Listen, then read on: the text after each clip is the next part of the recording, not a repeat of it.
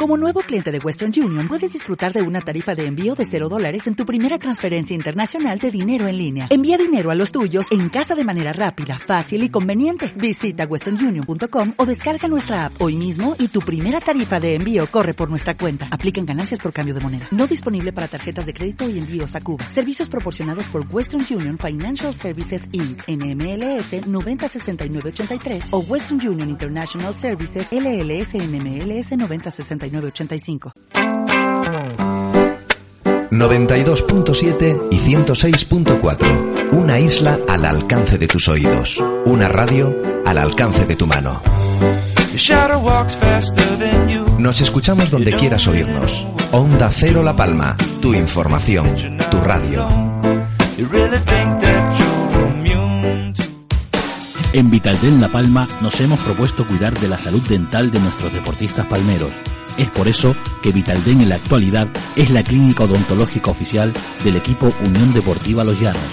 Si buscas confianza, compromiso Vitaldent. En el año 1903, Henry Ford fundó la Ford Motor Company. Más de un siglo después, abren Los Llanos Azul Motor, el único agente oficial Ford en la isla de La Palma. Y es que siempre hay un primero. Concesionario Azul Motor. Visítanos en calle Las Rosas número 20, Los Llanos de Aridane. Grupo Morera. El futuro empieza hoy. Ahora en 5 océanos, langostino austral número 1 a 9,90 el kilo. Hasta el 6 de diciembre o fin de existencias, langostino austral número 1 a 9,90 el kilo. Recuerda llevar a tu niño al odontólogo cuando le hayan salido todos los dientes. Es un consejo de Vital Dent. El placer de compartir, el placer de degustar, el placer de saborear. Siempre con un buen vino.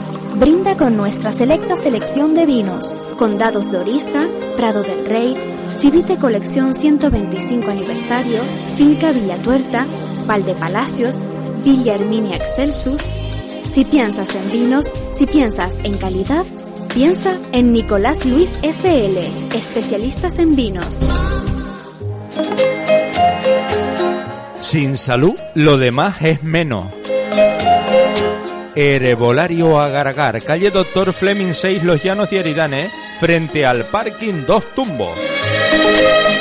Médico naturópata, servicio nutricionista, fotodepilación y cavitación, acupuntura, quiromasaje y esteticista que te ofrece tratamientos faciales y corporales a base de aceites esenciales. Herbolario Agar 8 años cuidándote porque vendemos salud.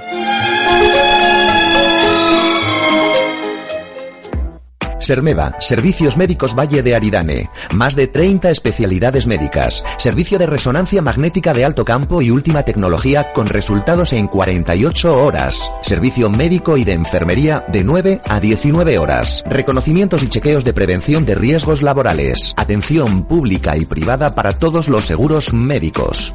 Sermeva, en la avenida Carlos Francisco Lorenzo Navarro número 69, Los Llanos de Aridane. Teléfono 922 46 19 16. Sermeva es salud. Sermeva es vida. ¿Quieres ahorrar dinero a la vez que contribuir a cuidar el medio ambiente? Te ayudamos. Ya tienes aquí el primer desguace de la zona oeste de la isla donde te ofrecemos retirada de tu vehículo gratis, trámites de baja en tráfico gratis, compra el mejor precio de vehículos siniestrados y amplio stock en repuestos reutilizables a precios muy económicos. Entra en desguacelapalma.com o visítanos en Callejón de la Gata, Los Llanos de Aridane. Una lata no es solo una lata. Si la reciclas, es una oportunidad de mantener limpia tu ciudad, tu pueblo, tu playa. Cada envase es una oportunidad. Reciclemos más porque el envase que no recicles tú no lo reciclará nadie. Envases de plástico, latas y bricks al contenedor amarillo. Envases de cartón y papel en el azul. Gobierno de Canarias y Ecoembes. El poder de la colaboración.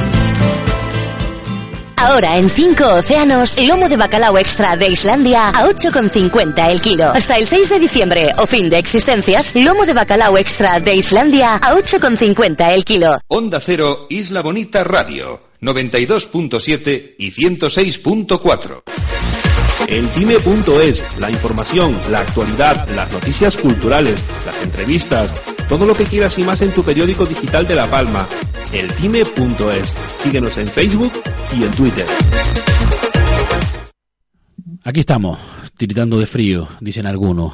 No especialmente en el Valle de Ariane, pero cierto es que hoy en La Palma, en zonas altas de nuestra isla, pues las temperaturas están dejándonos claro en la temporada en la que estamos. No va más allá. O sea, no es que sea noticia lo que debe ser noticia.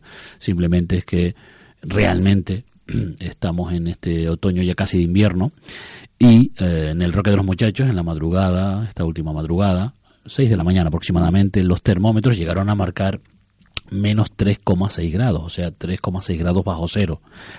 No es una temperatura de esas habituales. Eh, recuerdo el año pasado estábamos o llegamos a tener también en torno a esta temperatura, 3, 4 grados bajo cero.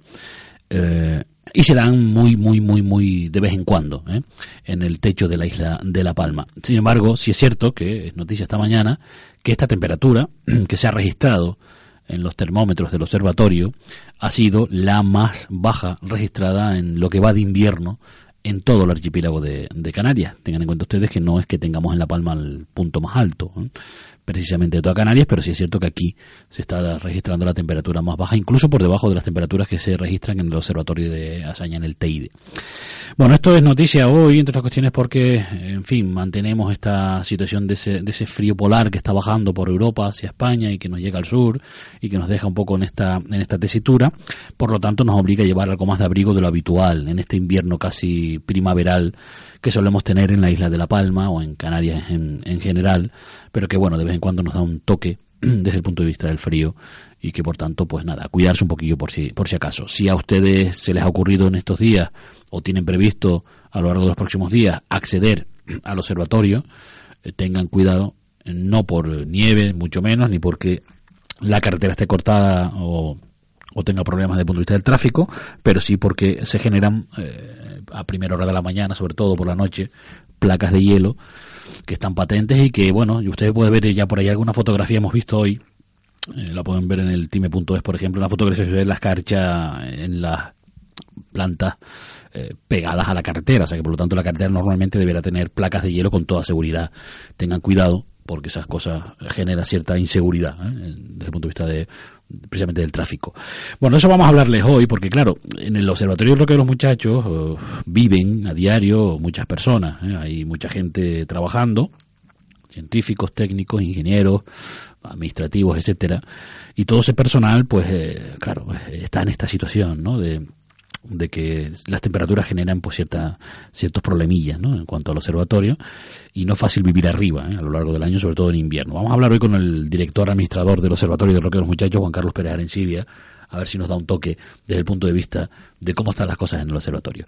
Hoy además vamos a atender una, una curiosidad que ayer detectábamos a raíz de las informaciones que veníamos publicando eh, de la incidencia de robos eh, nuevamente en la isla de La Palma, especialmente en la comarca, comarca oeste y noroeste de nuestra isla, Valle de Ariane, Tijarafe, Punta Gorda. Eh, en días pasados, les recordamos que estuvo por aquí el director general, director insular de la Administración General del Estado, Miguel Ángel Morcuende, hablando precisamente de ese malestar generalizado ¿no? en torno a la isla de La Palma por, pese a que los datos dicen que seguimos siendo una isla segura y que no ha crecido la delincuencia, Cierto es que los pequeños hurtos, los robos en viviendas, etcétera, están generando mucho malestar en, el, en las casas, entre las familias. ¿no? En Puerto en días pasados, ya publicábamos que se habían detenido a dos jóvenes que estaban metiéndose por la noche en las casas de, de muchas casas, creo que una veintena de casas llegaron a robar en Puerto Donados, con las familias dentro, lo que genera evidentemente una situación de inseguridad grave. Bueno, vamos a hablar hoy de este tema porque es curiosamente, eh, atendiendo a esa especie de recomendación que la Dirección General, el director insular de la Administración General de Estado ha realizado en medios de comunicación como este, de autodefensa, o sea, autodefensa desde el punto de vista de la prevención, de los sistemas de prevención, etcétera, de comerciantes y vecinos, diciendo que debería la gente que suele ser víctima de estos robos, pues autodefenderse con sistemas de vigilancia. Bueno, pues hay muchos vecinos que han optado por un sistema sencillo, Saben ustedes que hay una cosa que es una herramienta que utilizamos mucho, bueno, mucho no, yo creo que lo, la herramienta de comunicación más usada en estos momentos es el WhatsApp. Los vecinos han optado en el noroeste del eje de La Palma, donde están sufriendo una ola de robos importante, eh, crear un grupo de WhatsApp que se llama Vigilancia Vecinal. En el mismo participan por las cuentas que teníamos esta mañana aproximadamente 200 de 200 a 250 vecinos de la comarca noroeste de la isla de La Palma. En ese grupo vecinal se comunican entre los vecinos sobre la situación de los que ellos entienden son los supuestos cacos que están metiéndose en las viviendas y en los comercios. Vigilancia constante de los mismos y comunicaciones entre vecinos, incluso de sus vehículos. Fíjense ustedes a dónde estamos llegando en la isla de La Palma en este tema. De eso vamos a hablarlo hoy eh, con personas que curiosamente han, llegado a estar, ¿no? O están en ese grupo vecinal de vigilancia anticacos en la isla de La Palma. Curioso. Y además hoy pues tenemos tiempo para hablar de la CONMAC de la Fuente Santa, en la segunda parte del programa. Hablaremos también de el proyecto que se presentaba ayer en Tesacorte con el asunto de la, de la plaza de ocio, centro de ocio de 9.000 metros cuadrados que va a cubrir la eterna obra de la piscina inacabada del puerto, de más de 30 años de obra inacabada, en fin. Todo eso empaquetado hoy para su servicio aquí, en la pie de calle. Comenzamos. Toyota y Vitaldent patrocinan a pie de calle. Yo, yo, al verte sonreír, al verte sonreír, soy, soy Juan Carlos Pérez Arencibia, ¿qué tal? Muy buenos días, ¿cómo estamos? Hola, buenos días, ¿qué tal? Tiritando de frío por ahí arriba, ¿no? Supongo. Pues algo frío hace, sí, empezamos ya el invierno, se puede decir, sí. 3,6 grados bajo cero registraban esta mañana, 6 de la mañana que hubieran los termómetros. Eh, ahora mismo estamos en, torno a menos un grado, ¿no? Eh, por lo que, por sí, depende de la zona del observatorio. Eh, los, puntos más fríos, evidentemente, son los, más altos, que son las, temperaturas, han llegado a temperaturas de esas de tres, de tres y medio bajo cero. durante toda la noche estuvo por debajo de cero. En las zonas bajas del observatorio no, está más alrededor de, de cero grados, ¿no? Pero efectivamente está la, la temperatura ha bajado considerablemente estos días, sí. Digo, Juan Carlos, que, eh, claro, y esto sin nieve, ¿no? O sea, viene a ser una, una especie de ola de frío, ¿no? Que, está bajando por ahí, nos habían comunicado que iba a llegar, ¿no? Eh, se suele dar, evidentemente, arriba, no es que sea habitual lo de los tres bajo, cero, pero sí suele darse en algunos puntos, puntos, momentos puntuales, ¿no? Del invierno, en ciertas, los últimos años, ¿no? Sí hemos visto que, que es habitual, ¿no?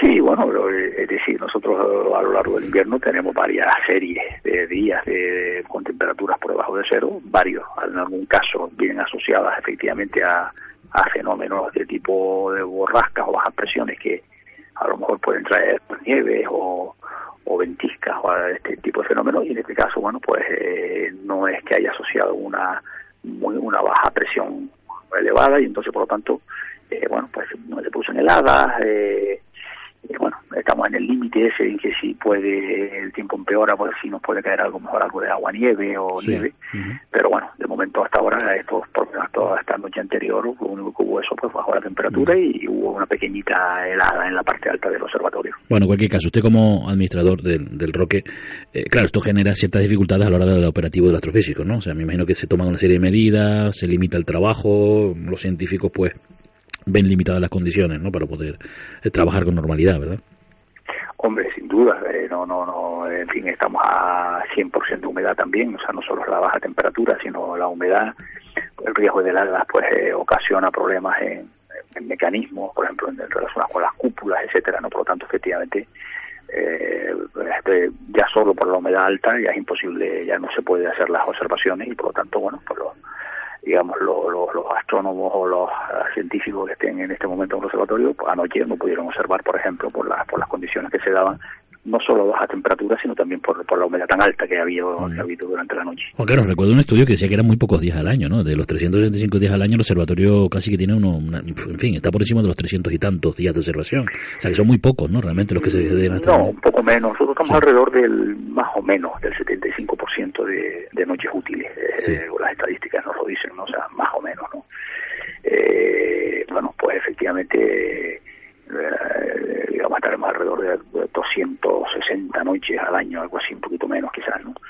eh, por condiciones meteorológicas. No solo es por mal tiempo, también puede ser a veces que esté la noche despejada y, y las condiciones están, pero por ejemplo tengamos velocidades de viento altas eh, también. O sea, hay, hay, varios parámetros que son los que impiden, eh, desde el punto de vista meteorológico de observación, básicamente la temperatura, humedad, eh, la velocidad del viento y la concentración de partículas de polvo en, en, la atmósfera, ¿no? Pero es muy buena Es muy bueno el porcentaje, ¿no? Se, me refiero. sí, bueno, nosotros estamos en unos porcentajes, pues sí, eh, eh, relativamente eh, habituales. por ejemplo, los observatorios chilenos son algo más secos, evidentemente que nosotros no tienen estos fenómenos de humedad como los podemos tener aquí durante el invierno y por tanto tienen un porcentaje de, noches útiles mayores que nosotros. Hawái está un pelín por encima de nosotros, no mucho, en cuanto a noches útiles, pero bueno, es una, eh, en fin, son unos, unos parámetros razonables y interesantes.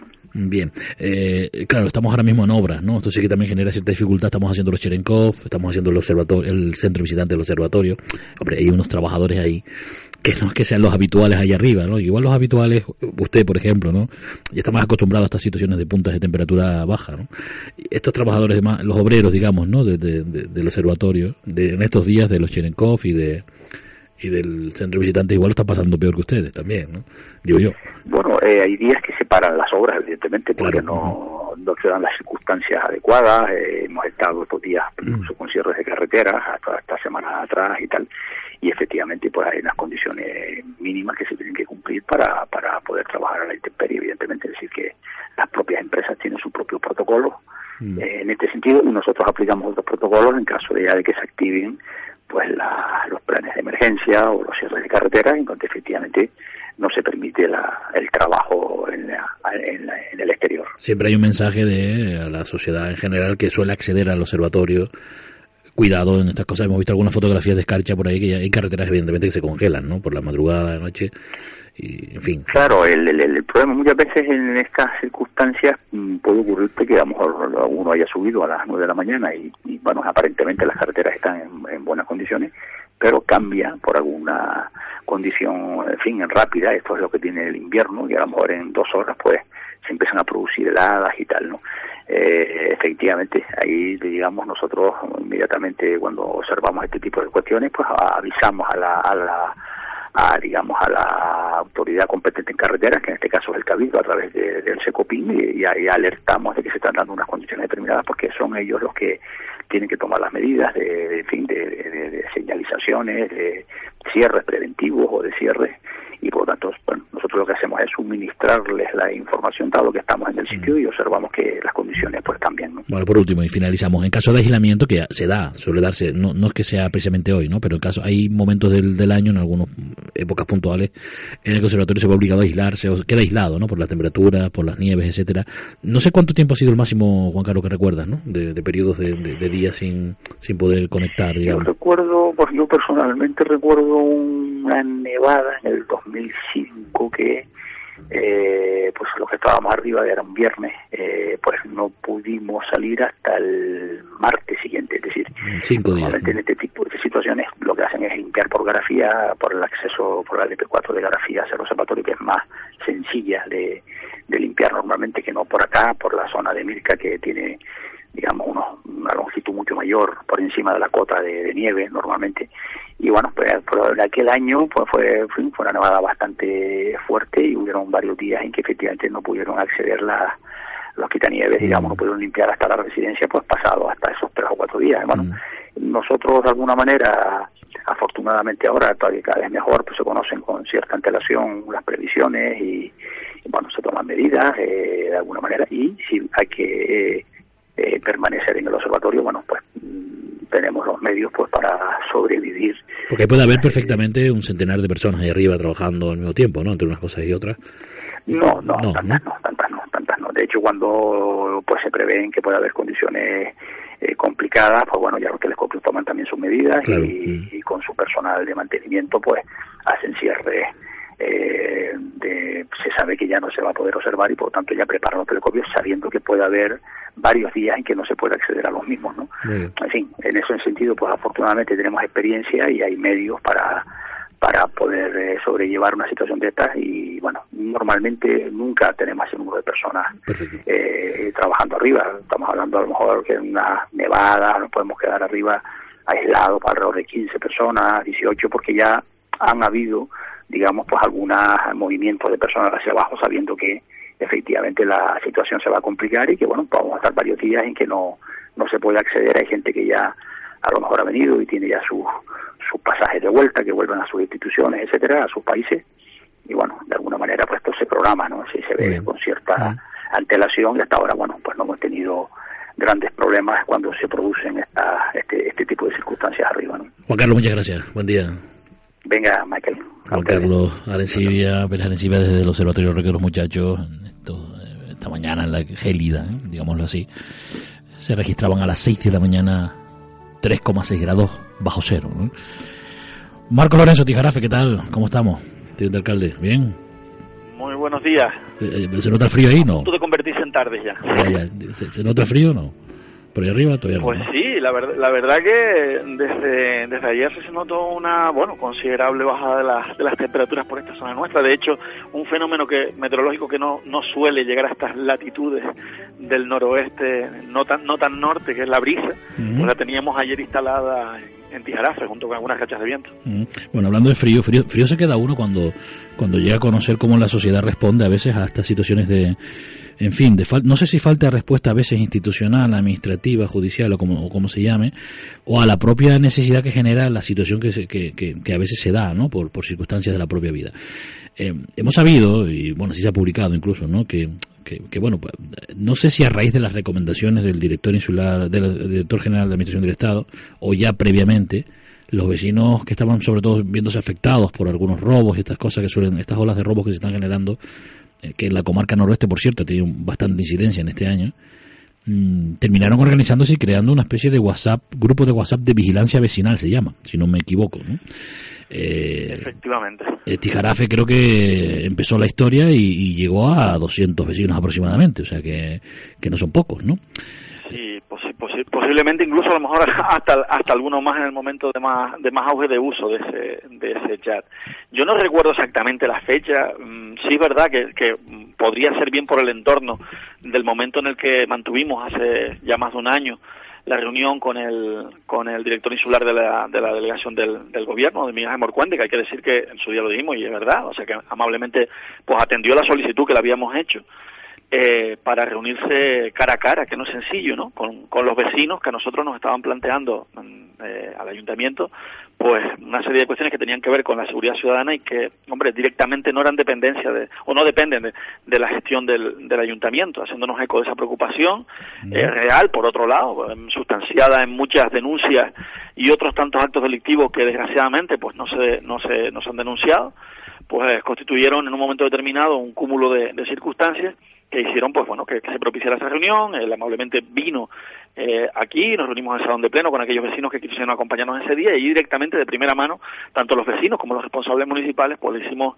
eh, saber al, señor Morcuende por la realidad de lo que estábamos viviendo. La verdad que que bueno ante eso pues es verdad que la recomendación básicamente que nos dio es que nos autoprotegiéramos fundamentalmente es decir que no que no propiciáramos situaciones que dieran lugar a favorecer la delincuencia pero también es verdad que, es la realidad, que no, nos quedamos, y me incluyo como vecino también, todos los que fuimos a esa reunión a escucharle, pues un poco decepcionados en el sentido de, de pensar que, bueno, que desde, desde la Administración del Estado, pues se iba a poner otro tipo de medios o de, o de soluciones a un problema que yo entiendo que se le escapa también eh, a los responsables de las fuerzas y cuerpos de seguridad del Estado, porque es verdad que ese día se pusieron también sobre la sobre la mesa circunstancias como, como las judiciales, ¿no? Y que hacen que, que bueno, que estos delincuentes de, de, poca o mucha monta, como se quiera decir, eh, para el que sufre el robo, evidentemente no es de poca monta, eh, es una desgracia y es un, delito, pues fastidia ver cómo entran por un lado, hacen su trabajo en muchas ocasiones muy bien, la Guardia Civil, por ejemplo, eh, deteniendo a estas personas, entran por una puerta al juzgado y con la misma están saliendo por la otra. Y estas circunstancias sabemos perfectamente que no dependen estrictamente de, bueno, en este caso, las competencias del, del director insular. Pero es verdad que dentro de esas recomendaciones, pues recomendó eso, eh, actividades de, de autoprotección y dentro de esas, pues en esa fecha, yo no sé si antes o después, pero en torno a esa fecha, es verdad que surgió una iniciativa por parte de algún vecino que empezó a, a, unir a otros vecinos, que, que, en principio partió del ámbito de, de Tijarafe, pues teníamos eh, pues por aquí referencias referencias y denuncias sobre personas con nombres y apellidos eh, sospechosas de, practicar muchos de esos de esos delitos. Y es verdad que a partir de ese momento pues en ese, ya básicamente se daba referencia de dónde se ubicaban estas personas supuestamente eh, eh, responsables de esos delitos. Y a raíz de esa, de esa actividad de vigilancia vecinal pues es verdad que no sé si, si fue por eso por otro motivo pero coincidió en el tiempo que disminuyeron los delitos que se producían en el mismo casco del pueblo. O sea a, la, a plena luz del día y a la vista de, cualquier persona que pasara. Mm, vamos, que, los vecinos hacían de, de, la función de especie de, ¿cómo decirlo? ¿no? Vigilantes, eh, guardias. exactamente, así mismo, vigilantes, vigilantes y, ubicando a estas personas en el, en el territorio en, en cada momento. Y eso, pues como digo, contribuyó, o entiendo yo que contribuyó, pero coincidió en las fechas en las que el, nivel de, de, esos, de esos delitos en el municipio descendieron. Claro, esto, como bien comentabas antes, empezó en, en Tijarafe, como la actividad de, estos delincuentes, pues en principio parece que se extendía también a otros municipios de la comarca, fundamentalmente Punta Gorda y también algo de Garafía, pues también se fueron uniendo más vecinos, incluso de la zona del valle y de fuera de lo que es la comarca noroeste, y eso, pues en, su momento, pues llegó a haber más de 200 personas de largo. Tremendo. Eh, eh, es curioso, me han dicho que, bueno, llegaron a haber momentos en los que se conocía perfectamente casi todos los movimientos porque la red vecinal era inmensa, ¿no? O sea, difícilmente el caco podía escaparse de esa vigilancia, entre comillas, vecinal, ¿no? Algo así. Que también daba lugar el, el tener a, mucha gente en un chat de WhatsApp, el que esté en uno con varias personas sabe, sabe cómo, cómo funciona esto del, del, WhatsApp, a que, bueno, que alguien a lo mejor, eh, eh, yo entiendo que, que, a lo mejor no adrede, pero, pero, pero daba una información que no era correcta, se producían situaciones de doble ubicación, etcétera, etcétera, que claro, pues evidentemente le restaba operatividad de alguna manera. Igual, igual Marcos, algún, algún juez diría, oígase, no, no, no podemos estar vigilando a la gente, ¿no? Eh, por muy delincuente, entre comillas, que se le presuponga, ¿no? Eh, pero claro, póngase usted en la piel de un vecino, ¿verdad? Que está sufriendo una tras otra. Ante la, ante, ante la, además, la, la, propia, la propia administración que nos pone de frente con la necesidad de tomar una serie de medidas de, de vigilancia, o sea, eh, simplemente pues bueno pues tomar referencia de dónde se ubican unas personas que además repito con antecedentes eh, condenadas por algunos de los, de los de los delitos que se denunciaron en su momento y presuntamente responsables porque en esto siempre hay que acompañar la palabra presuntamente responsables de lo que se están produciendo en ese momento y vaya casualidad que justamente se inicia la vigilancia sobre estos presuntos eh, delincuentes y, y en otros casos, como digo, constatados delincuentes, y resulta que se limita la, actividad de los mismos. Evidentemente tampoco se puede acusar a los vecinos de usar a su favor las herramientas que la propia sociedad genera, ¿no? Desde ese punto de vista. O sea que, por cierto, herramientas que en el artículo que publica hoy el TIME recuerda que los propios cacos han utilizado para controlar también el Guardia Civil, ¿no? Es curioso, ¿no? Eh, con anterioridad. Pero bueno. No, no, efectivamente. que también esos, esos medios utilizan entre ellos, claro. Sí, sí, o sea que, como, como dice el otro, tomando de su propia medicina, ¿no? Bueno, en cualquier caso, eh, eso ha funcionado, como bien has dicho, para reducir el número de, vecinos, de delitos en esta zona, porque claro, se sienten autovigilados, saben los cascos que se les está vigilando, ¿no? Desde el punto de vista vecinal, pero también ha generado, creo, Marco, el, hay que decir que el, chat está funcionando, o sea, sigue por ahí el grupo activo, ¿no? De vigilancia vecinal. Sí, sí, sí, Exacto. Y aparte de esto, creo que, eh, claro, ha generado alguna situación de tensión, porque es que creo que se ha llegado a detectar en algún momento dado al cacón, gracias a ese grupo de vigilancia, actuando, ¿no? Pero claro, eso genera la atención de que el vecino pues lo pille y todas estas cosas, ¿no? Pues sí, porque al final llega ahondando aviso a los, a los cuerpos de seguridad del Estado, eh, que repito, yo creo que en esto mm, tienen, tienen la responsabilidad que tienen y no, no, es, no es la mayor, porque es verdad que también, desgraciadamente, otra circunstancia que le hicimos saber, y esa sí depende de la Administración General del Estado y de la Dirección Insular, que es la presencia del número de efectivos en una zona tan, tan amplia geográficamente y con tanto tráfico de coches y personas como es la comarca noroeste y desgraciadamente bastante hacen los guardias civiles los poquitos que hay eh, en este caso en el puesto de Tijarafe que tienen que cubrir incluso Garafía eh, lindando ya con, la, con el puesto de los, de los sauces que controla la otra comarca noreste de la isla, que son, como digo, pocos efectivos, eh, pocos efectivos además no solo asignados al puesto, sino en activo, porque algunos de ellos están con comisiones de servicio, otros están de baja, en fin, que, a veces nos encontramos prácticamente sin guardia civil ninguna, pues, para, para, para decirlo de manera que nos entienda la gente, y aún así, como digo, a veces cuando se producen estos avisos, pues llegaba antes el vecino afectado que, la, que la Guardia Civil. En alguna ocasión me consta que eso fue así, me consta que incluso vieron al cago en cuestión saltando por una ventana, escapándose por por momentos de, que lo de que lo pudieran pillar dentro de la casa al propio vecino y evidentemente pues bueno pues, pues no son circunstancias como tú dices supongo que agradables para quien los los viva en primera persona pero también es verdad que se minimiza en este caso la actividad del CACO porque lo trincaron infragante gracias precisamente a los avisos que surgieron a partir de este chat de vigilancia. Bueno, yo dejo un dato, restaurante El Time, cuatro robos en, en este año, por lo que nos decían el otro día. No, y además, eh, por lo que tengo entendido, con una tragaperras entera por la puerta hacia se Han llevado, se han llevado la máquina completa, ¿eh? Es tremendo, ¿no? En fin, es normal que la gente esté reaccionando de esta, de esta manera. Marco, muchas gracias. Buen día. Muchísimas gracias a ustedes. Un saludo. Marco Lorenzo, teniente alcalde del municipio de Tijarafe, ¿eh? bueno, confirmándonos la creación de ese grupo de WhatsApp de vigilancia vecinal, vecinal que, los, en fin, sigue estando activo y que de alguna manera, pues, ha permitido a los vecinos descansar más tranquilamente desde el punto de vista de que tienen controlado los que ellos entienden les están robando, ¿no? Por cierto, recomendación que hacían desde la edición insular de la Administración General del Estado, ¿no? En fin, cosas curiosas de esta isla, ¿no?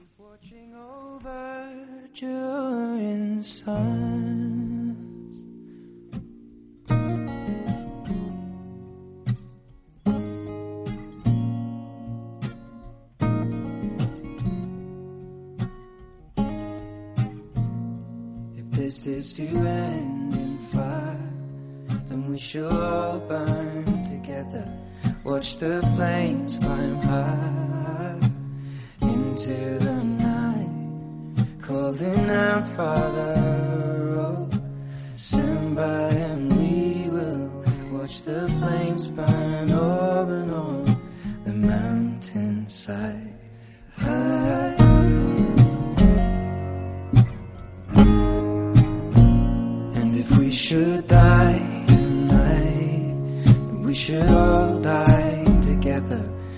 Jesus.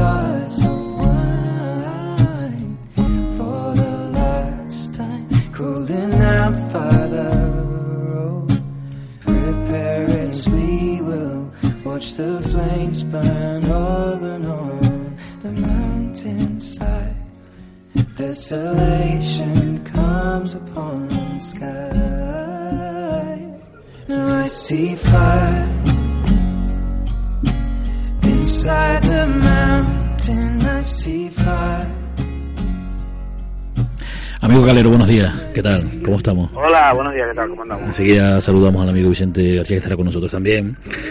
¿Ha pertenecido usted a esos grupos de, o pertenece a esos grupos de vigilancia vecinal que se han creado por ahí en WhatsApp para controlar, entre comillas, a los cacos? Bueno, en ocasiones me han llegado eh, me han llegado eh, algún que otro aviso, sí, de, coches extraños ahora, eh, bueno, más concretamente, hace poco tiempo, e incluso se localizó a un personaje de estos dentro de, de, una casa que decía que, pero de una vivienda, de que decía que lo habían enviado a, a cortar las palmeras del jardín, ¿no? y nada más lejos de la realidad. Entonces, eso esa, esa alerta salió enseguida entre varios vecinos conocidos, además, de aquí de Punta Gorda, y se y seguir, enseguida pues se dio aviso a la, policía local y demás, y, de cortar palmeras nada, sino que era un conocido. O sea que, que, el sistema funciona, Miguel, ¿no? Al fin y al cabo, o sea que, que sirve para, para que los vecinos estén alerta, digamos, ¿no? Cuando se dan situaciones de, olas de robo. Un poco lamentable es eso, ¿no? Que usted tenga una vivienda que con mucho esfuerzo pues ha logrado sacarla adelante o un negocio y que llegue pues un personajillo de esto y, y te y te arruine, ¿no? Eh, entonces, pues eh, está claro que que también las fuerzas y cuerpos de seguridad del Estado tienen que eh, ser un poquito más más eh, actuar de una forma un poquito más, más seria, ¿no? Eh, con, esta gente, ¿no? No sé cómo, pero bueno, eh, quien les, quien los, quien les manda debe tener en cuenta que todos los ciudadanos tenemos derecho a tener una vida tranquila. yo no tengo por qué estar encerrado en mi casa y con una pistola pendiente de que el primero que me llegue me viene a robar.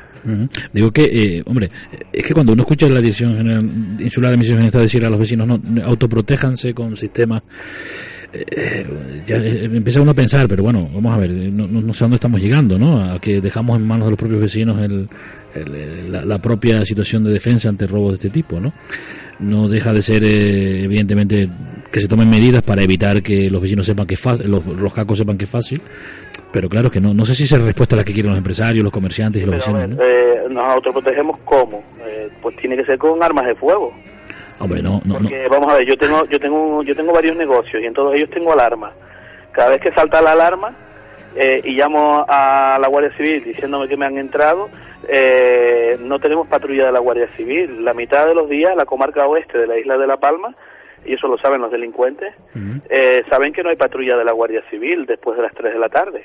La patrulla de la Guardia Civil, una sola patrulla es la misma que existe, eh, que está en el Valle de Aridane.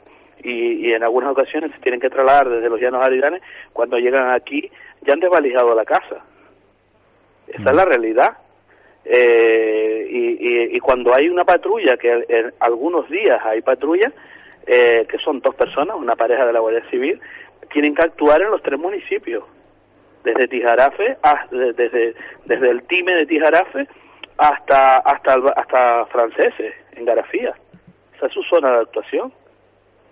Eh, entonces, mm, es que esa es la realidad. Y la policía local, hay dos, eh, dos policías locales en Tijarafe, un policía local en Punta Gorda y un policía local en Garafía. Eso es lo que tenemos ahora mismo. O sea, no tenemos ninguna otra cuerpo fuerza de seguridad del Estado en, la zona. Y si no, eh, invito a quien a quien diga lo contrario que haga la prueba, que llame por teléfono eh, después de las 3 de la tarde a la Guardia Civil para denunciar cualquier eh, aquello, para que vea que le dicen que, que, la, patrulla no está en la zona. y, y, yo he tenido diferentes casos que ahí están y, y lo puedo demostrar. Mm, casos incluso pues de, de, problemas con, con, algunos clientes, de, con, con siete y ocho personas, que ya no hablo de una persona sola, sino con siete o ocho individuos, y, no, y verme solo solo enfrentado a esas, a esas, personas. Digo que... Eh, eh... gente que ha, entrado en mi propiedad, ocupando mi propiedad, eh, sin permiso de ninguna clase. Luego termina uno... a la Guardia Civil y decirme, no, estamos, la patrulla no está hoy por la zona, está en los llanos de Aridane, eh, pues tardará lo que tardaremos en subir. Digo que eh, luego terminan las situaciones de riesgo personal, ¿no? Como decíamos ya. Eh, que claro, claro. Eh, y ya no le digo, pues, pues el ataque que ha habido, vamos, a las casas de turismo rural con, con inquilinos dentro, a muchas bodegas que tienen equipamiento importante para, para pues, producir sus vinos y sus cosas y demás. Pues aquí se desvalija todo. Por ejemplo, ayer mismo, ayer mismo, sin ir más lejos, un, un ciudadano eh, alemán residente en la isla de La Palma me comentó aquí en, en, mi negocio que le habían entrado a su casa, le habían roto una ventana y le habían robado diferentes lanas de, de, oveja que tiene, mantas de lanas de oveja que tiene que tenía. Eso acaba de suceder en estos días. Entonces, mm, así estamos. O sea, yo creo que cualquier justificación que, eh, que, el, que los responsables quieran dar mm, no es de recibo, ¿no? no o sea, no, no la podemos recibir como válida, ¿entiendes? Y no nos pueden pedir a nosotros que nos protejamos porque es que estamos debidamente protegidos. O sea, tú pones vallas, tú pones rejas, pones alarma, pones de todo y aún así siguen entrando porque es que no hay fuerza, no, no hay no hay agentes que por lo menos de forma disuasoria estén en el terreno eh, intentando pues aquí sabemos enseguida cada vez que llega algún tipo de individuo de esto con, con, con a, patrullar la zona, a echar el ojo para ver dónde se pueden meter, enseguida, pues eh, lógicamente los ciudadanos se autoorganizan y empiezan a pasarse mensajes uno a otro con los números de matrícula. Eh, recuerdo un caso concreto sucedido hace también poco tiempo en Garafía, donde incluso llegó a, terminó interviniendo el policía municipal. Eh, y fue gracias a que los vecinos pudieron dar la, la alerta, pero esa no es la función de los ciudadanos. La función de los ciudadanos no es esa porque en cualquier momento va a ocurrir algún tipo de desgracia que, que no tiene por qué suceder. Claro, yo le advertí en su momento al alcalde del Paso, recuerdo, Sergio Rodríguez, eh, claro, se le presentaron en el ayuntamiento comerciantes, vecinos, por una ola de robo dura, ¿no? Que sufrió el paso, diciéndole, es que lo que temo, se lo decía el director a, Miguel Ángel Morcuende, lo que temo es la respuesta de los vecinos y que un día vayamos a tener un, en fin, que lamentar una agresión grave, ¿no? O algo peor. Entonces, bueno. Y después está la segunda parte, y es que a los cuatro que que alguna vez pillan eh, y que se los hacen responsables de estos delitos, pues claro, como se habla, son hurtos pequeños y son cosas, pues a los dos días están en la calle. Mm. Y los volvemos a encontrar, te lo vuelves a encontrar en el mismo sitio el día siguiente, en el mismo bar, en la misma, en la misma zona. Entonces, claro, eso tampoco sirve. Y esa es la imagen que estamos, por cierto, vendiendo de cara al turismo. Yo le comentaba en el día de ayer que que en mi empresa en los últimos días han venido diferentes propietarios de casas de turismo rural con carteles en diferentes idiomas en los que advierten a, los, a sus clientes para, para eh, a los que advierten a sus clientes de que, de que hay ladrones y que le pueden robar. Yo creo que la imagen esa de cara al turismo es bastante nefasta, por cierto. Mm. Hombre, no no es lo mejor, evidentemente. ¿no? Eh, Entonces, alguna medida hay que tomar. Si hace falta aumentar las plantillas, que la aumente. Para eso pagamos impuestos, ¿no? Vicente- A lo mejor con los sueldos de dos o tres políticos de estos se puede pagar algún, algún guardia civil más o algún policía local más para que pueda eh, darnos esa tranquilidad y garantía de convivencia que todos deseamos. Vicente García, buenos días. ¿Qué tal? Muy buenos, Michael, ¿qué tal? Bien, usted no, no, no sé si ha sufrido usted alguna de estas intrusiones en lo ajeno, ¿no? Tuve hace años una experiencia bastante desagradable y me acuerdo que llegué tarde a casa y, y vivo allí en, en una casa terrera y llego, me encuentro la puerta abierta y digo, hombre, pues mi hermana se fue, pasó por aquí, se olvidó de cerrar la puerta. No, me habían visitado los cascos. O sea que fue desagradable. No le avisaron por WhatsApp. No, no, no. Ah, que usted no tiene WhatsApp. No, no, yo, yo en las redes sociales y en temas de WhatsApp eh, evito, eh, dedico el tiempo a leer y otras cosas más importantes. Es que está usted fuera de... de- de- no, no, yo, yo, yo- yo no quiero estar dentro donde está todo el mundo. Yo, donde va. Vicente no va la gente, eso está equivocado. está todo totalmente equivocado. Otra cosa, el tema de la seguridad. Yo pienso que aparte de reforzar las plantillas, ya si encima los ciudadanos que pagan los impuestos tienen que contratar seguridad privada y alarmas, mal lo amo. Bueno, ¿y cómo resolvemos esto, Miguel? El problema es que, claro, si, como ha dicho la propia... eh, Haciendo una reunión con los cacos, que sabemos cuáles son, ¿no? No, Nos reunimos con si- ellos. Si dice Miguel Ángel Cuente que son los de siempre, pues es que... Nos reunimos con los de siempre. Oye, vamos a, a proponerles algo para que dejen de trabajar de esta manera tan poco legal, ¿no? En fin. Es más fácil reuni- reunirse con los cacos que aumentar las plantillas. Así estamos. Bú- Búscate un WhatsApp, hombre, que, que le ayuda. Que no, hombre, que yo no pierdo el tiempo. Yo no soy un enfermo de esto de, de los WhatsApp. Miguel, Sí, sí, dígame. decía el señor Cordobés Castro Cordobés que... Por en favor, La ese- Palma, no vas a sacar ese tema ahora. Sí, en La Palma viven en ter- en- sobre el terreno 60.000 personas. Que eso de los 83.000, 85.000 que aparecen en los papeles no es real. No hace falta que lo diga Castro Cordobés, ya lo sabemos todo, no me jodas. Eh, y que eso justifica, entre otras cosas, pues la necesidad de la ley de las verdes, ¿no? Que están, que han presentado, ¿sabes? Ya está aprobada, en fin, que, que por cierto ha generado por ahí algunas, algunas quejas, se han presentado denuncias ya ante, ante Bruselas y están generando cierto, cierto revuelo, ¿no? ¿Cómo lo ve? Eh, yo, como lo veo, pues un disparate más de los tantos que cuando ya se está tantos años en política, pues se creen, algunos se creen que son los reyes del mambo, ¿no? Y entonces eh, llegar eh, públicamente y, y decir eso me parece de entrada un poco fuerte, ¿no? Eh, porque sobre todo cuando lo dice una persona que, que de alguna manera eh, ha contribuido a que la situación de la isla de La Palma esté como esté, es decir, porque hay que recordar que, por ejemplo, este este señor eh, desde los tiempos A eh, ha estado tomando decisiones acerca de- del futuro de la isla de La Palma y que prácticamente esas decisiones son las consecuencias que estamos sufriendo ahora, ¿no? Eh, no hay ley, yo le decía el otro día, no hay ley sobre ordenación territorial que no haya sido aprobada por el señor Castro Cordobés, por él personalmente, levantando la mano. Porque eh, hay que recordar que siempre ha estado en el Parlamento de Canarias, desde, el seten- sí, desde el 79, claro. Desde la época de las AIC, eh, bueno, de la UCD, de las AIC y después de Coalición Canaria, eh, la, la legislación territorial existente ha sido siempre aprobada por esos, por esos partidos políticos. Y entre ellos han estado los diputados por la isla de La Palma y entre ellos ha estado el señor Castro Cordobés encabezando siempre esa lista, ¿no? Entonces, las consecuencias de que en la isla de La Palma supuestamente eh, tengamos un subdesarrollo es motivado, pues, entre otras, por los gobiernos sucesivos de Coalición Canaria y por las ap- apuestas de, de este tipo de personajes, ¿no? Bueno, eh, cuando el otro día leo la noticia en el TIME que se le da carácter de importancia a unas declaraciones de Castro, que todos sabemos que eso es así, pero como lo dice Odios Castro, da la impresión de que tiene credibilidad. O sea, al decir algo que es obvio me parece que no es noticia, pero bueno, lo dijo Castro y que ha contribuido al desahucio que ha tenido esta isla de La Palma en habitantes, está claro. Ahora, lo que sí me sorprende debe ser que este hombre ya en la etapa final de, su- de su trayectoria política debe estar haciendo testamento o algo parecido, porque que nos venga a contar esta milonga, que efectivamente La Palma no tiene ochenta y pico mil habitantes ni de coña.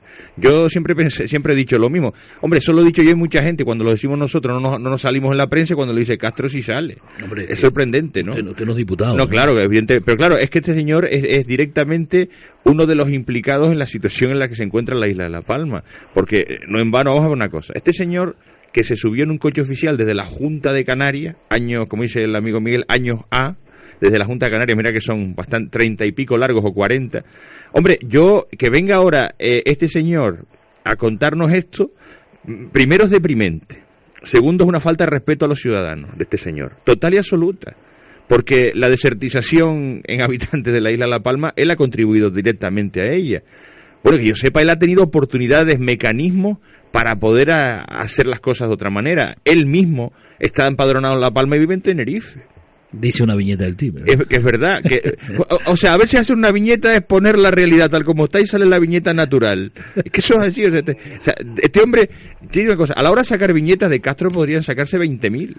20.000. Está claro que él habló para su auditorio, eh, que por cierto lo tenía lleno, cosa que también me sorprende. Estaba bastante. lleno, sí, sí. eh, eh, hay que recordar, Miguel, importante, es verdad, hay que recordar que fue un acto político, ¿de acuerdo? Fue un acto de Coalición Canaria. No es que fuera un acto de la consejería, han, ni... han ido para escuchar esto que sabemos. Hombre, todos. habrá ido su gente, evidentemente, a escuchar lo que la explicación de Qué por qué sabio han este hombre, habrán dicho, No, ¿no? él- Pero la, la diferencia, la diferencia entre ese acto político y, y un acto de, de estos predicadores eh, locos que solemos encontrarnos a veces en las noticias, pues sinceramente no la veo. Eh, muy, es muy parecido porque llegar allí para decir esas barbaridades es como cuando el predicador este dice váyanse a la punta al muelle y tínense por allí todos, ¿no? Miguel, la, impre- la- a salvar, a salvar el mundo. Eh, esto es lo que ha dicho en definitiva este señor eh, en, el, en, el, en la Casa de la Cultura el pasado el pasado viernes, ¿no? Eh, ha dicho la situación es tan caótica que aquí necesitamos suicidarnos todos. no, Miguel, da la impresión de que las- el, el acto político este de Coalición Canaria fue la teletienda de Castro Cordobés. Claro, claro, por eso lo digo. Para mí la comparación yo la hago como un- de- la de un predicador barato de, de estos de, que tristemente a veces nos, nos vemos en, la- en los medios de comunicación, porque la solución que él aporta para la situación en la que nos ha metido es la de ir a la punta del muelle y suicidarnos, es decir, es correr hacia adelante, eh, supuestamente la- los binomios que ellos trabajan es si aumentamos población vamos a tener progreso y, y precisamente el primer tema que hemos empezado a hablar en esta tertulia ahora ha sido sobre la delincuencia, ¿no? Eh, porque sepan los, los, los señores que allí estaban sentados en ese auditorio y alguno más que se lo ha, ha podido creer que el aumento de población también acarrea otra serie de problemas sociales. El primero es la delincuencia, el segundo es el paro, el tercero es la falta de servicios sociales para todos, etcétera, etcétera. En cambio, no se habla de otras propuestas posibles. Hombre. Nunca se ha querido hablar, nunca que- Coalición Canaria claro. ha querido hablar, Mm. ni, ni otros partidos políticos, de otras propuestas posibles para la isla de La Palma. Si en vez de gastarnos, por ejemplo, un millón de euros en una carrera de un solo día, ese millón de euros lo utilizamos en mejorar las carreteras, a lo mejor los ciudadanos de determinadas zonas podían seguir viviendo en las mismas. A lo mejor podían plantearse eh, montar sus pequeñas empresas en los llanos o en otros sitios y seguir viviendo en las zonas residenciales rurales o, o- o tantas otras cosas que podemos hablar de mejora de la calidad de vida, pero no, preferimos gastarnos un millón de euros en una carrera para hacernos la foto ante eh, un con, un supuesto corredor famoso que ya ni siquiera lo es famoso, que nadie recuerda su nombre, ¿no? Pero el Miguel- millón de euros no lo gastamos en eso. Miguel, el problema además o es en que... pintar piedras en barrancos, por cierto. Sí, bueno, eso ya lo hablaremos porque eso está todavía por ahí. Digo que... eh, Pero, no, no, están los presupuestos. Sí, sí, sí, me refiero que, que, que está pendiente de, de- de debate todavía, me refiero que, que ya veremos cuando empiece a actuarse, que no se ha debatido. ¿no? Me refiero a que es curioso que te- estemos hablando de incrementar la población, de incrementar la actividad económica, y luego revisamos la realidad de titulares mediáticos en la isla de La Palma, y estamos viendo situaciones como esta de que faltan fuerzas de seguridad para atender las situaciones que se están dando de riesgo en robo, faltan me- medios sanitarios de ambulancias para evitar que una ambulancia tarde dos horas, dos horas en llegar a un a un caso de ictus en la propia capital. No estamos hablando de Fuencaliente ni de Garafías, en la propia capital. O para que un chaval, un chiquillo, se haya caído en el puerto de Sacorte el otro día y haya tardado no sé cuántas horas en llegar la ambulancia también. es que estamos hablando de zonas pobladas, ¿no? En, la, política, en la política hay un problema grave. ¿Qué es lo prioritario? Vale, entonces, claro, es que eh, ¿en qué, ¿en qué ecuación compensamos el incremento poblacional y de actividad con la ausencia de servicios que necesita esa población, ¿verdad? es que no, no termino de entender eh, que esto va a llevar, tiene que llevar anexo eh, los servicios, ¿verdad? Como tú bien comentas, ¿no? Eh, claro, ¿y ese dinero dónde va a salir? Lo van a poner los empresarios turísticos que están ahora con los dientes largos ya pendientes de especular con el territorio cuando apruebe la nueva ley.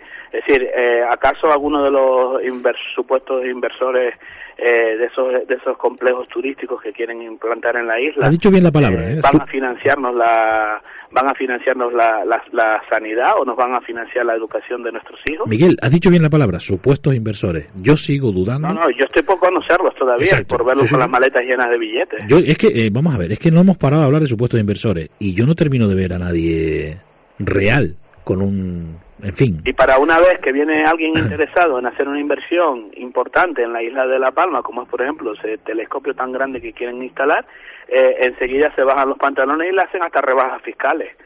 O sea, en vez de en vez de decir usted quiere aprovecharse de nuestro cielo, pues pague los impuestos que tenga que pagar. No tengo por qué darle exención fiscal de ninguna clase. Por cierto, vuelvo a repetir, lo mismo consorcio que en islas como Hawái se está dejando un montón de dinero en beneficios sociales a la población a cambio de tener esos telescopios ahí, cosa que no sucede en la isla de La Palma. Entonces, eh, yo creo que eh, eh, yo puedo estar siendo demagógico en este momento aquí en estos micrófonos, pero no tengo ningún cargo de responsabilidad política. Eh, lo que no se puede es tener un cargo de responsabilidad política como se, se, tiene y llegar a un auditorio y decir las patujadas que se ha dicho. Pero yo el tema de la ciencia, mmm, ese, tema no, lo hemos compartido nunca. ¿no?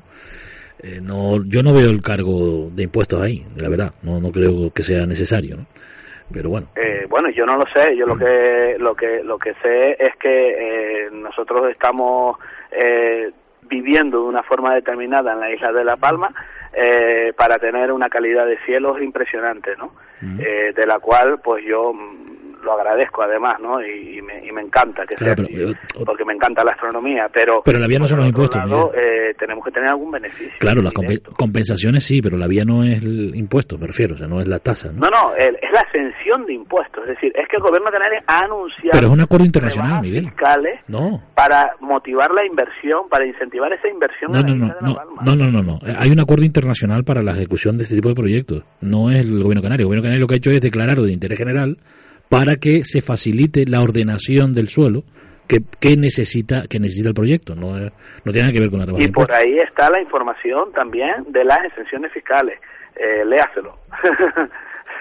Léaselo. A ver la exención fiscal pero es que ya viene por ya viene por el proyecto científico no, ah claro pero pero es que lo único que nos puede quedar son las exenciones fiscales lo, único que nos puede quedar es la fiscalidad que, que se pague, sino que le pregunten en la intentografía desde que los institutos, desde que los observatorios comenzaron a pagar la licencia de obra eh, al Ayuntamiento de Garafía ha, ha empezado a entrar dinero. Por cierto, te adelanto algo. ocurrió el otro día. Me han hecho llegar ayer que hay un grupo eh, en La Palma que ha hecho llegar al consorcio del TMT, estamos, estamos averiguando bien esta historia, un comunicado advirtiéndole de que existe la misma posición en La Palma que en Hawái. Eh, cosa que no es cierta, por cierto. Eh, y claro, los americanos han visto el comunicado y han empezado a preguntar a las autoridades españolas si van a encontrarse con el mismo paquete en La Palma en caso de que vengan en abril. Bueno, hay una cuestión que es fundamental y es básica y que prácticamente afecta a toda la isla de La Palma. Y digo prácticamente afecta que son eh, una serie de directivas comunitarias sobre protección de territorio, ¿no? Eh, entonces nosotros tenemos la famosa Red Natura 2000, entre otras, que, que en la cual casi casi toda toda la isla se ve afectada, ¿no? Eh, entonces si partimos de esa base, ahí podrían haber problemas jurídicos, ¿no? Mm, yo tengo, con Bruselas, tengo entendido que la Red Natura 2000 no impide la ubicación de un telescopio en el observatorio. Bueno, yo he dicho podría, podría haber, eso depende de cómo se, se, se plantee cada cual. Por otro lado, eh, desconocemos la ubicación exacta del lugar y- o, o aquellos que la conocen no la han comunicado. Sí, se ha dicho, se ha dicho que el, el- a 300 metros del Gran Tecán y ya en suelo de Punta Gorda, ¿no? Exactamente, creo. Sí, sí, claro, pero eh, ahí también hay unos cuantos metros cuadrados que, que delimitar. Entonces, claro, eh, las cumbres de nuestra isla de La Palma, concretamente la cumbre del Roque de los Muchachos, está plagada de enclaves arqueológicos. Yo creo que tenemos, por cierto, Sabemos si eso va a afectar o no, como ya afectó, por ejemplo, el Gran Tecán a varios enclaves arqueológicos. sí, Vicente. Vamos a ver, yo eh, intentando sobre el tema de las rebajas fiscales, que quería aportar, aportar algo. Yo un tema que conozco, por ejemplo, es el tema de las rebajas fiscales en cine. Todas las rebajas fiscales traen una inversión importante que luego a la larga son positivas. El caso de rodajes de cine en Canarias, que tiene unas ventajas fiscales, Canarias está convirtiendo en un plató de primer nivel mundial. Universal, eh, por ejemplo, Fox, en Fuerteventura, se dejó 7 millones de euros en la isla por las rebajas fiscales. En, en La Gomera ha habido rodajes en todos sitios. La Palma ha llegado tarde con la Filcomisión esta de La Palma.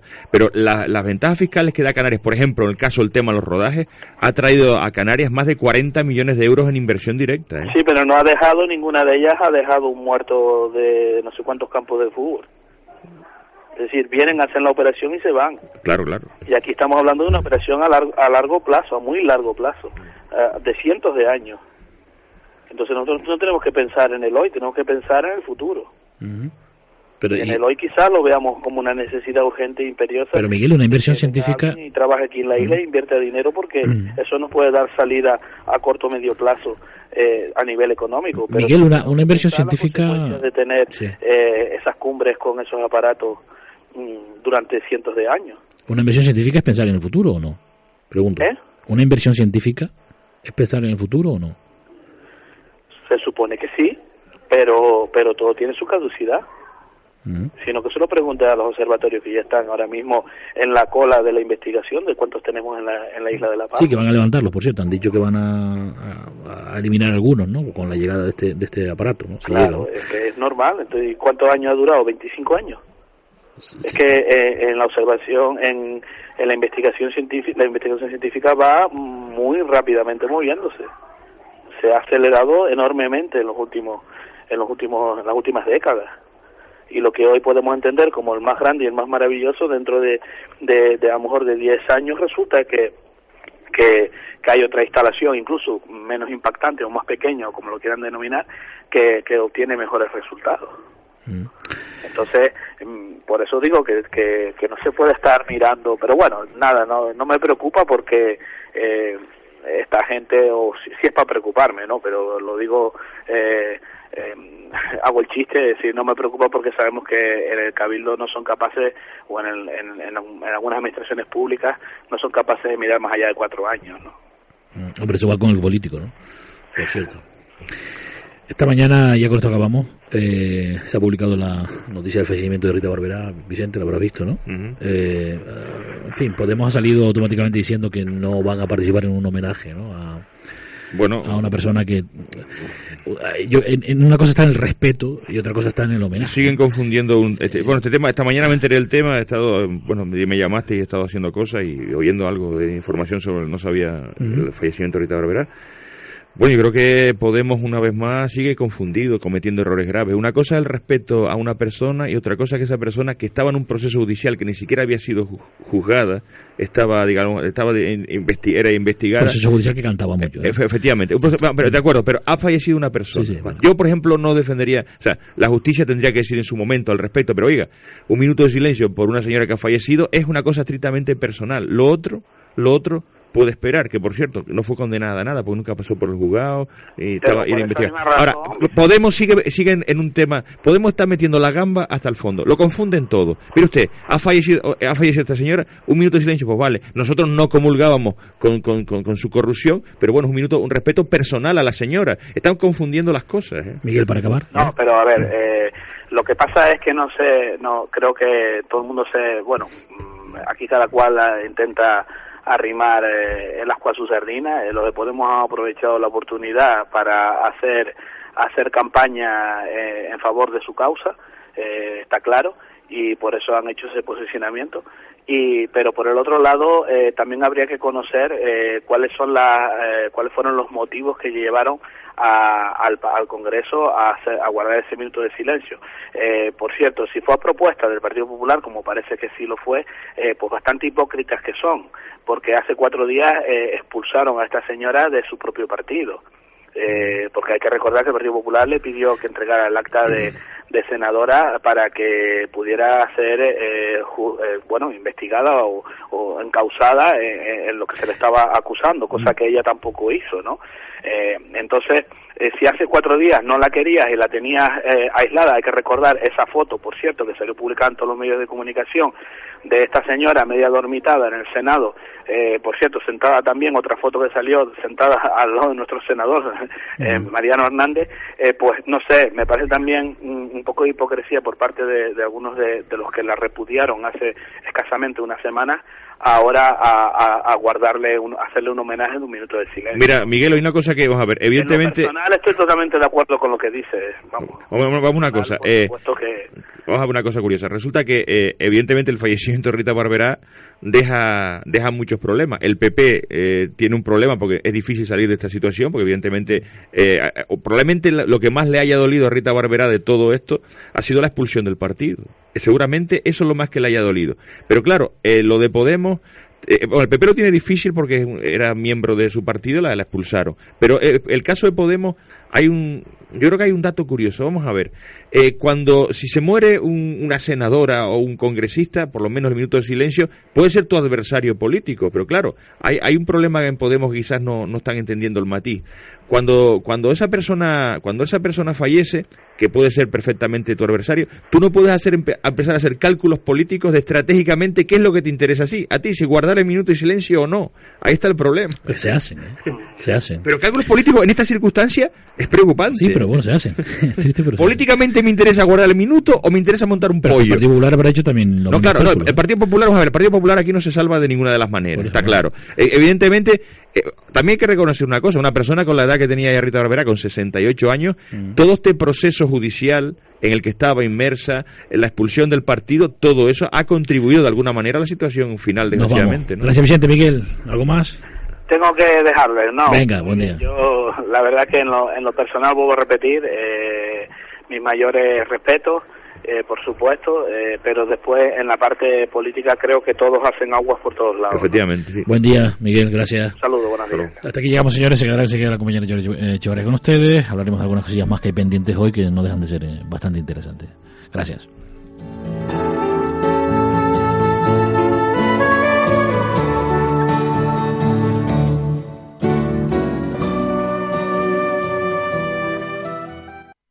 En el año 1903, Henry Ford fundó la Ford Motor Company.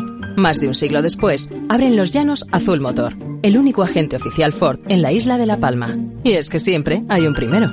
Concesionario Azul Motor. Visítanos en calle Las Rosas número 20, Los Llanos de Aridane. Grupo Morera. El futuro empieza hoy. Ahora en 5. En Vitaldent La Palma nos hemos propuesto cuidar de la salud dental de nuestros deportistas palmeros. Es por eso que Vitaldent en la actualidad es la clínica odontológica oficial del equipo Unión Deportiva Los Llanos. Si buscas confianza, compromiso Vitaldent. Ahora en 5 océanos, langostino austral número 1 a 9,90 el kilo. Hasta el 6 de diciembre o fin de existencias, langostino austral número 1 a 9,90 el kilo. Recuerda llevar a tu niño al odontólogo cuando le hayan salido todos los dientes. Es un consejo de Vitaldent. Sermeva, Servicios Médicos Valle de Aridane. Más de 30 especialidades médicas. Servicio de resonancia magnética de alto campo y última tecnología con resultados en 48 horas. Servicio médico y de enfermería de 9 a 19 horas. Reconocimientos y chequeos de prevención de riesgos laborales. Atención pública y privada para todos los seguros médicos.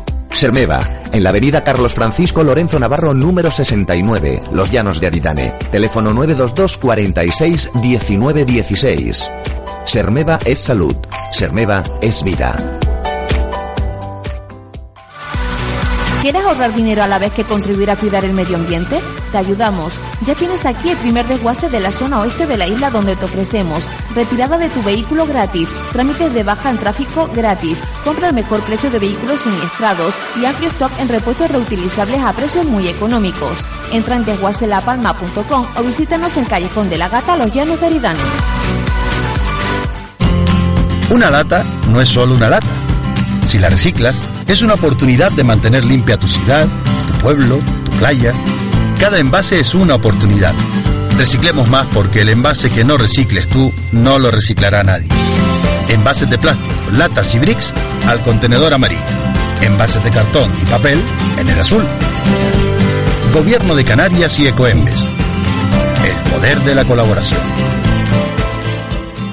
Cabildo de La Palma y la Fundación Caja Canarias presentan Músicas del Atlántico. A las 20 horas el viernes 25 de noviembre, David Quintero Quinteto en la Casa Roja de Villa de Mazo. Y el sábado 26 en la Casa de la Cultura de San Andrés y Sauces, Grupo Tirabasil. Entrada libre. Músicas del Atlántico, una propuesta cultural de la Fundación Caja Canarias y el Cabildo de La Palma. Ahora en 5 océanos, lomo de bacalao extra de Islandia a 8,50 el kilo. Hasta el 6 de diciembre o fin de existencias, lomo de bacalao extra de Islandia a 8,50 el kilo. Onda Cero, Isla Bonita Radio, 92.7 y 106.4. Eltime.es, la información, la actualidad, las noticias culturales, las entrevistas, todo lo que quieras y más en tu periódico digital de La Palma. Eltime.es. Síguenos en Facebook y en Twitter.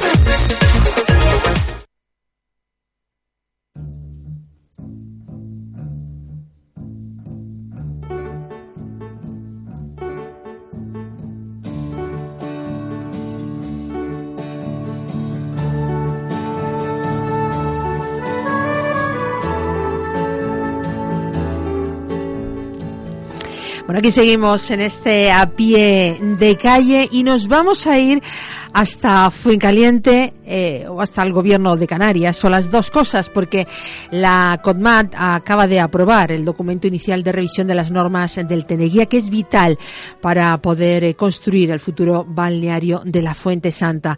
Los detalles los tiene el consejero de planificación del Cabildo Insular de La Palma, Gonzalo Pascual. Consejero, muy buenos días. Muy buenos días, ¿qué tal? Charo? Eh, ¿Qué significa esto que la Comisión de Ordenación del Territorio y Medio Ambiente de Canarias haya aprobado el eh, borrador y el documento inicial estratégico de la revisión de las normas de conservación del monumento de, de Teneguía? La verdad es que tiene un nombre muy largo, eh, suena muy extenso, pero bueno, se lo resumo en que bueno, el Cabildo inicia la revisión de las normas que regulan los usos en este espacio y este la que en el día de hoy ha aprobado el primer pasito de, los tres de los que se compone la, la revisión de, de, este documento.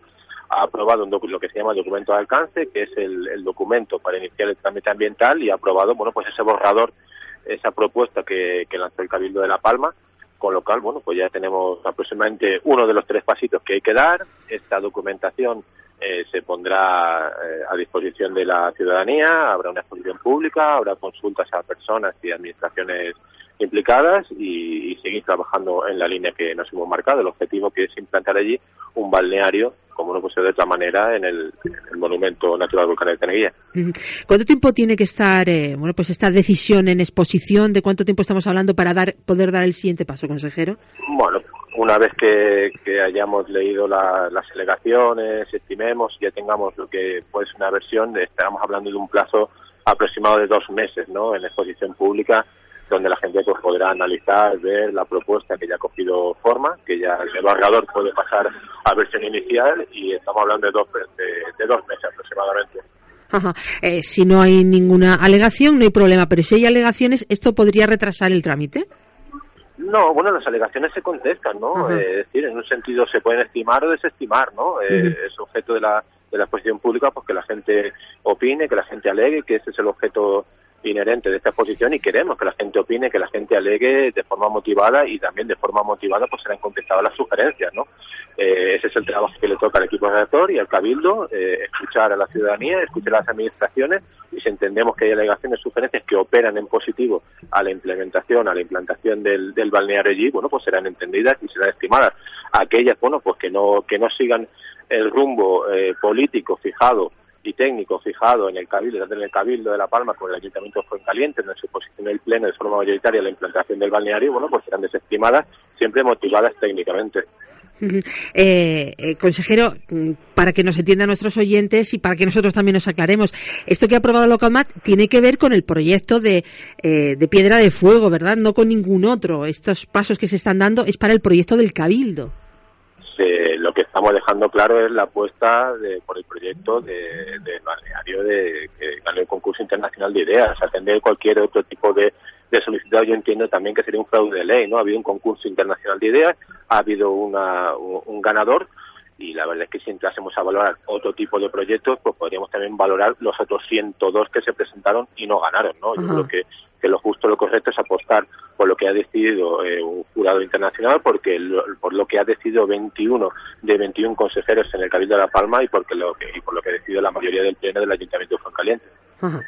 Eh, después nos ha dicho que faltarían dos pasos más. ¿De cuánto tiempo estaríamos hablando eh, para, para decir, bueno. pues ya podemos poner la primera piedra?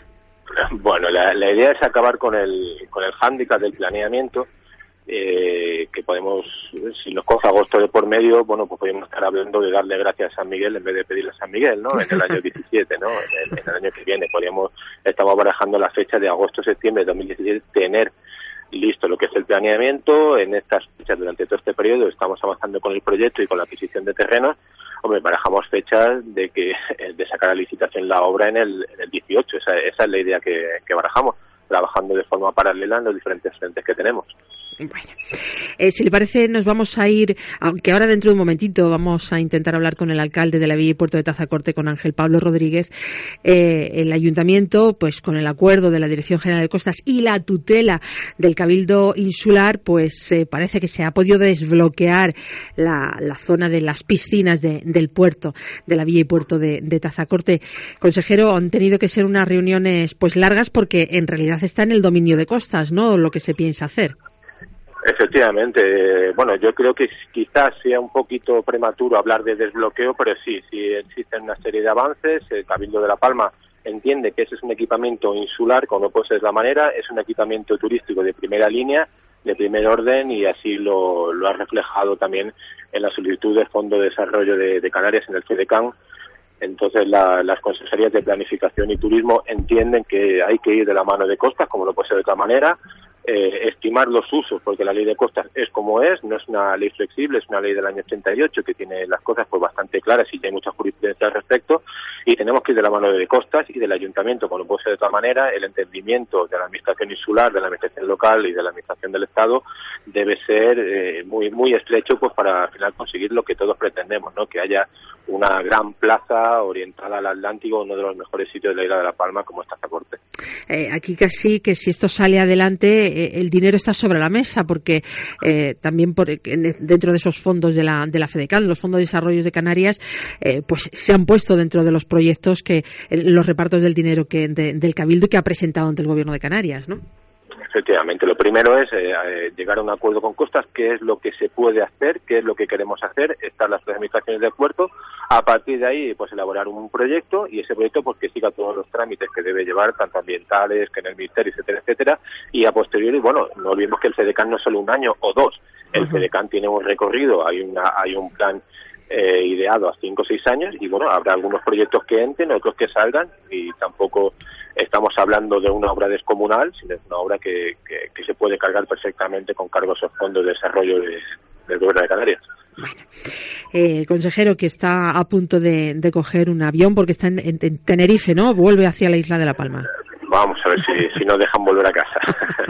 bueno, que he estado pues en la mañana de hoy pues haciendo todas esas negociaciones y que nos ha traído estas buenas noticias, sin duda para la isla, para la isla de La Palma, con esos desarrollos que se van haciendo pues en las distintas costas, que es en definitiva lo que están pidiendo además el sector turístico, que se hagan iniciativas y que se hagan infraestructuras. Estas infraestructuras sin duda van a servir para, para pues consolidar ese, ese turismo, ¿no, consejero? Efectivamente, tenemos ya de alguna forma resuelto el tema de las conexiones, nos estamos encontrando que no tenemos camas, pero también queremos fidelizar esos visitantes que, que, que estamos haciendo en la de La Palma y para ello necesitamos una serie de equipamientos públicos, repito, equipamientos públicos bueno, que le den una calidad, que cualifiquen y diversifiquen la oferta turística para que todo aquel que venga bueno, pues que te quiera repetir y que encuentre unos sitios donde, donde poder ir. Hemos vivido muchos años pensando que a lo mejor con la caldera y con las playas teníamos, pero eh, las encuestas, las tendencias turísticas nos indican que realmente, bueno, pues tenemos que tener equipamientos pues como los que tiene Lanzarote, que en su día hizo los deberes y bueno, y tiene una serie de equipamientos que, que poder mostrar a sus visitantes y La Palma pues no puede quedar atrás, como no puede ser de esa manera. Gonzalo Pascual, eh, consejero de Planificación, muchísimas gracias, feliz vuelo. Gracias a ustedes, buenos días. Pues eh, vamos a seguir en la isla de Tenerife, que nos vamos hasta la villa y puerto de Tazacorte. Tenemos con nosotros al alcalde Ángel Pablo Rodríguez. Alcalde, muy buenos días. Hola, buenos días. Bueno, vamos a hablar de un tema, alcalde, que cuántas horas de sueño le han quitado, porque es un tema que está sobre la mesa desde hace más de 30 años. Pues sí, efectivamente, tiene usted toda la razón. Llevamos casi 30 años o más batallando eh, por esa zona que en un principio era una gran piscina municipal.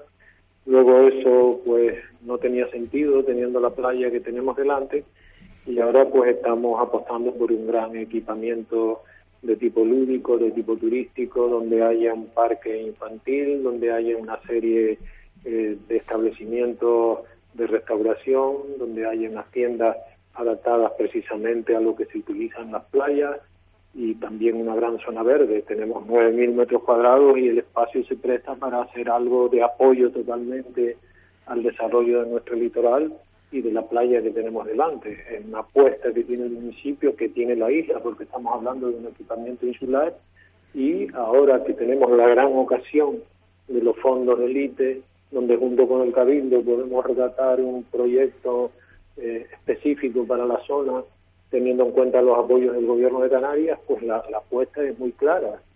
Vamos a redactar el proyecto en esta legislatura y por todos los medios intentaremos que nos encontremos en obra en la próxima legislatura que es bastante temprano.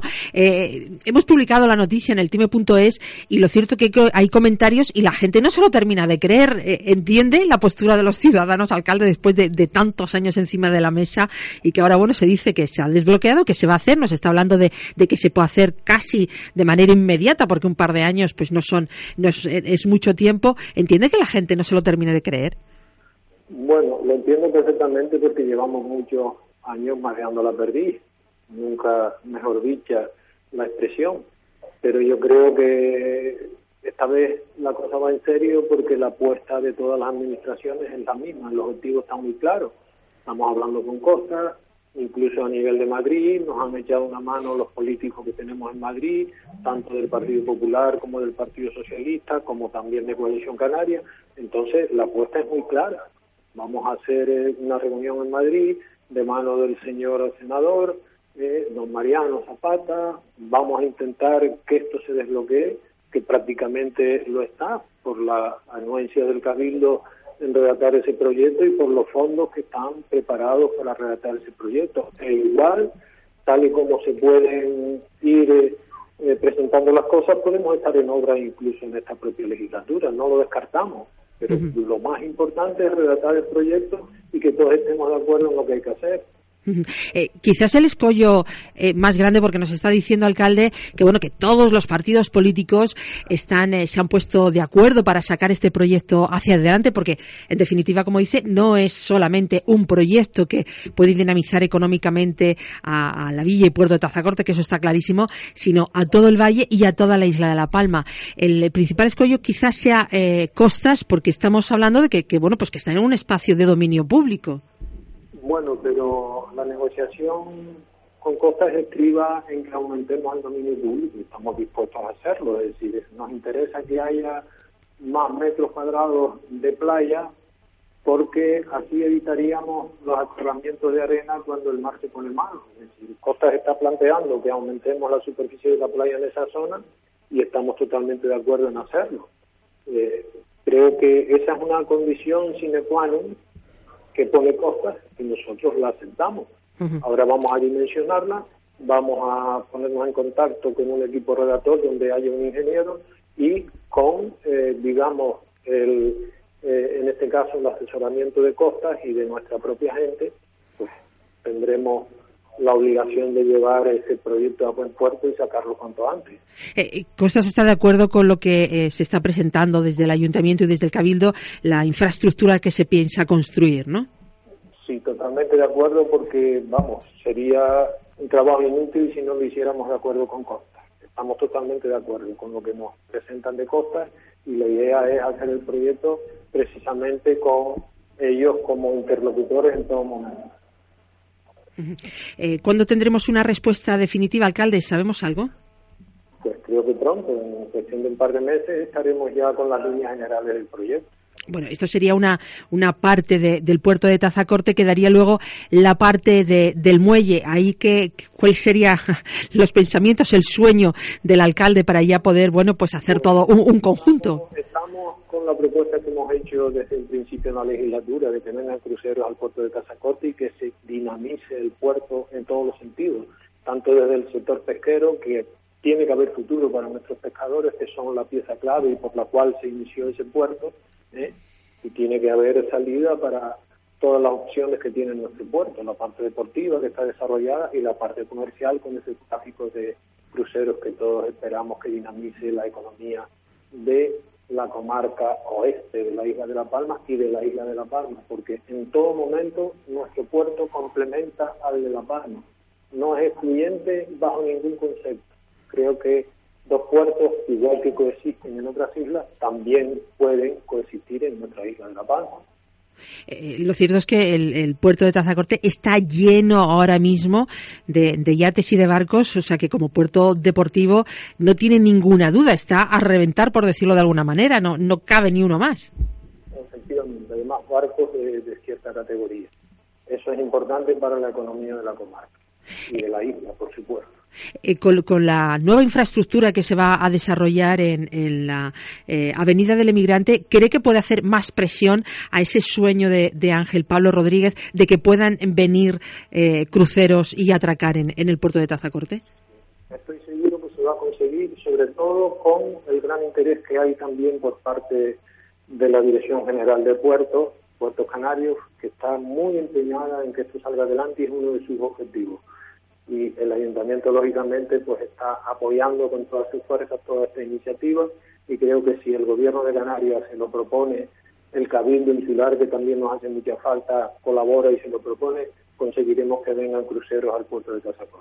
Eh, sabemos que tiene que entrar una reunión, pero queremos hacernos eco también de lo que dicen algunos de los eh, pues lectores de eltime.es, eh, la infraestructura por encima, eh, esa gran plaza inmensa que se va a poder, bueno, pues como usted dice, eh, después equipar con diferentes actividades de ocio y cultural y, de restauración y demás, pero dejan un, una duda, los aparcamientos, porque no olvidemos que, claro, el, el, el espacio es el que es y es limitado y no hay más y al hacer esta infraestructura va a atraer eh, a propios y extraños, pero los, los atrae eh, en coche. ¿Está prevista una a, aparcamientos subterráneos debajo de la plaza? ¿Es posible? ¿Es viable? Plaza, debajo de la plaza no es muy viable porque el mar es lo que es uh -huh. y en cualquier momento puede darnos un susto y no queremos correr esa responsabilidad. Uh -huh. Pero no cabe duda de que en los urbanizables del puerto hay lugar para aparcamiento. Hay una calle por la zona de atrás,